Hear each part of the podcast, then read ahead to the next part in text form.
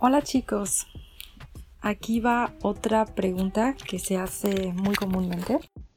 Hola querida Alex, saludos desde Australia. Tengo una pregunta, ¿cuál es el mejor método para aprender un nuevo idioma? Bueno, métodos hay muchísimos. Y yo lo voy a responder desde la perspectiva de la psicodramaturgia lingüística, y lo cual significa que lo mejor es aprender como aprendiste tu idioma materno. Esto quiere decir con mucho contacto con la lengua, un contacto de alta interacción. Y lo mejor es que tengas un grupo de amigos, un grupo de colegas, para que puedas escuchar muchas veces, practicar mucho y tengas un profesor que sea nativo en el idioma para que te corrija simulando a tu madre. Por eso se llaman lenguas maternas. Ahora, también hay que observar que el camino para aprender una lengua es el individual. Nadie te puede decir, oye, es mejor aprender leyendo o conversando, porque hay diferentes tipos de personas o de caracteres, de perfiles cuando se trata de aprender. Tenemos personas que les gusta mucho la parte explorativa, vivencial, y son las personas que les va a gustar viajar, explorar, tener la aventura, tener contacto con otros, y van a ser muy vivos, muy extrovertidos. Y entonces la forma individual de aprender pues tiene que ser adecuada a la personalidad. También vamos a tener personitas que son del tipo lógico, matemático, intelectual, las cuales van a aprender mucho mejor primero de forma tal vez autodidacta, a través de lecturas, de alguna aplicación de lectura o una aplicación como Babbel, Duolingo. Y entonces pues ese es el canal que a ti te va a servir si eres de este tipo de persona más analítica, ¿no? Una persona que te gusta ver los detalles, las reglas y demás. Entonces, ¿por qué no te haces una lista y ves qué tipo de persona eres? ¿Qué es lo que más te motiva cuando aprendes la lengua? Si te gusta más leer, escuchar, ver, interactuar. Y buscas formas. Por ejemplo, ahora con la digitalización tenemos todas las oportunidades, ¿no? Si no puedes viajar, entonces puedes tomarte clases con un profesor en línea, puedes meterte a una aplicación como Clubhouse si eres del tipo auditivo y vivencial y quieres tener experiencias con otras personas. O tal vez te guste más bien tener el contacto en forma de video y te busques algún grupo donde se van a reunir en una plataforma como Zoom o como Google Teams. Hay muchas. O te gusta la interacción en un chat y encuentras un grupo como el de nosotros que se reúne en Telegram. Tal vez te gusta más escribir y quieres buscar una aplicación que ahora no recuerdo el nombre, se lo voy a pedir a Emily. Ella está en una aplicación donde escribe textos y hay otras personas que le corrigen sus textos. Y también hay aplicaciones como lingua.com donde hay lecturas adaptadas para los niveles desde la 1 hasta el C1, creo, en español sí están todos los niveles, básico, intermedio y avanzado. Y entonces las lecturas también las puedes escuchar, leídas por diferentes personas hispanohablantes, personas que hablan español de Argentina, un poco más con la sh en vez de que con la y. O por personas de España que van a tener un ceseo en la lengua, van a decir, por ejemplo, paciencia en vez de paciencia, que bueno, a mí no me sale muy bien, Tal vez si alguien que sea de España me escucha va a decir, wow, lo pronuncio súper mal. Pero bueno, también es un reto hablar otros idiomas dentro de la misma lengua. Y en este programa también, bueno, yo lo uso mucho porque aprendo otros idiomas. Ahí también puedes tener dictados, todo totalmente automatizado. Y se te corrige la ortografía. Al final de cada texto hay preguntas para la comprensión del texto. O, ¿qué otras aplicaciones hay? Digo, es que hay muchísimas.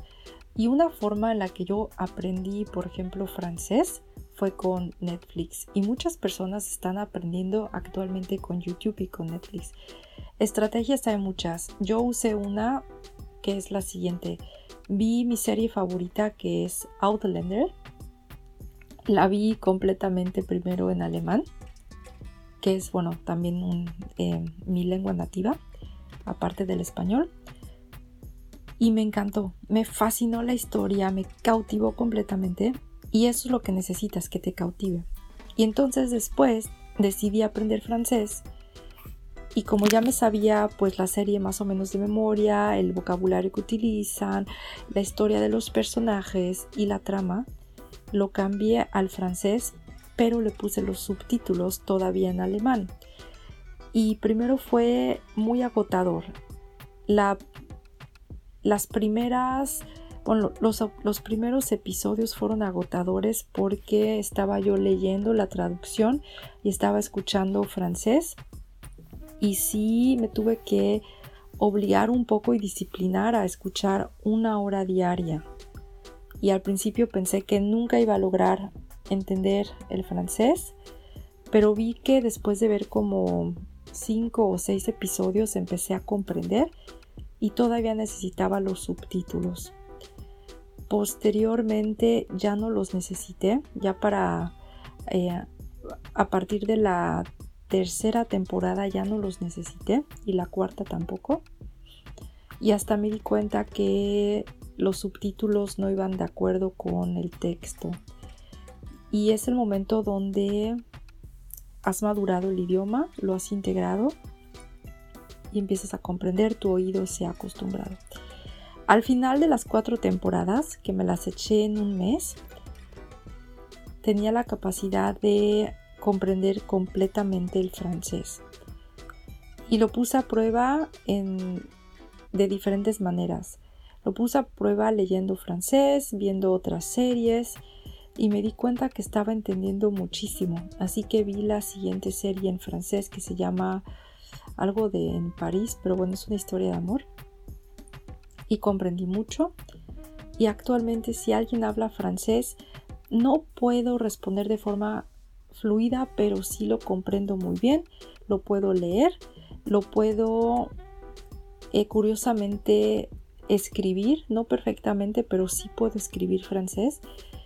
Y si tengo que responder en francés con pies y manos, lo logro hacer, a veces muy bien, a veces es un tema más complicado, no tanto, pero aprendí francés con Netflix, es lo que a mí mejor me ha funcionado. Y después quise aprender italiano, vi también una serie, Sense8, que me encantó mucho. La vi también en alemán, después la cambié a italiano. Y sí, al final de las 2 temporadas ya comprendía perfectamente bien y también puedo leer italiano, escribirlo más o menos, se me entiende. Y también lo puedo hablar de forma que se me entienda. Entonces yo ahorré muchísimo tiempo así. Posteriormente, esto lo hice durante la pandemia porque la verdad en ese tiempo vivía sola y me estaba comiendo las uñas de los nervios porque no podía visitar a nadie, nadie me podía visitar y me estaban dando ataques de pánico. Y todavía no conocía Clubhouse, creo que todavía no existía, entonces no tenía contacto social. Esto fue para mí algo muy, muy difícil. Y entonces mi escape fue aprender idiomas. Y eso quiere decir que en 3 meses aprendí 2 idiomas, francés e italiano. Me ayudó muchísimo a distraerme, a tener logros estando en casa. Vi que sí podía lograr algo sola, me inspiró mucho. Y el año siguiente Eso fue en el verano del 2020, el año pasado. Tuvimos un mes aquí en Alemania, en agosto, chance de viajar. Entonces viajé a Italia, viajé a Francia, inspirada por mis nuevos conocimientos, y también me quería poner a prueba. Me quería poner a prueba a ver si de verdad había aprendido los idiomas, si podría disfrutar de hablar con las personas nativas, porque yo ya había estado en Italia y en Francia, pero tenía el límite o la limitante de que yo no hablaba los idiomas. Entonces fue muy bonito, pero siempre hay una distancia en la interacción cuando eres totalmente extranjero, eres turista. Y ahora que fui de visita, bueno, el año pasado, efectivamente, de la nada pude hablar con los nativos en Italia y en Francia. Fue una experiencia bellísima. Estaba yo totalmente nerviosa, no sabía si iba a funcionar este método. Pero resulta que en el momento que las personas interactuaron conmigo, me dirigieron la palabra, ¡plop! Así, de la nada, desde mi inconsciente, respondí. Y con casi nada de acento, porque yo escuché hablar a los hispanohablantes. Y fue una experiencia donde me sentí... ahora sí que totalmente rara. Dije, esta voz no es la mía. Y yo no hablaba ni italiano ni francés hace unos meses, pero de pronto hablé. Entonces, ese fue mi método. Y bueno, yo soy una persona muy auditiva. También me gusta mucho el contacto con otras personas. Y para mí funcionó. Pero lo más importante es que tú vayas encontrando el método que más te acomoda. Y si necesitas ayuda o apoyo para esto, me puedes escribir a mi correo mundo.amigos@icloud.com y me puedes poner una pregunta. Para el siguiente episodio, Alex, tengo una pregunta. Y yo te la respondo con muchísimo cariño. Gracias por escuchar, gracias por estar aquí, amigos. Les mando un fuerte abrazo a todas las partes del mundo desde donde me escuchan. Es para mí un honor y les agradezco muchísimo que hayan compartido conmigo estos momentos. Aunque no los puedo ver, los estoy sintiendo en mi corazón. Gracias, amigos. Un saludote. Los quiero. Bye.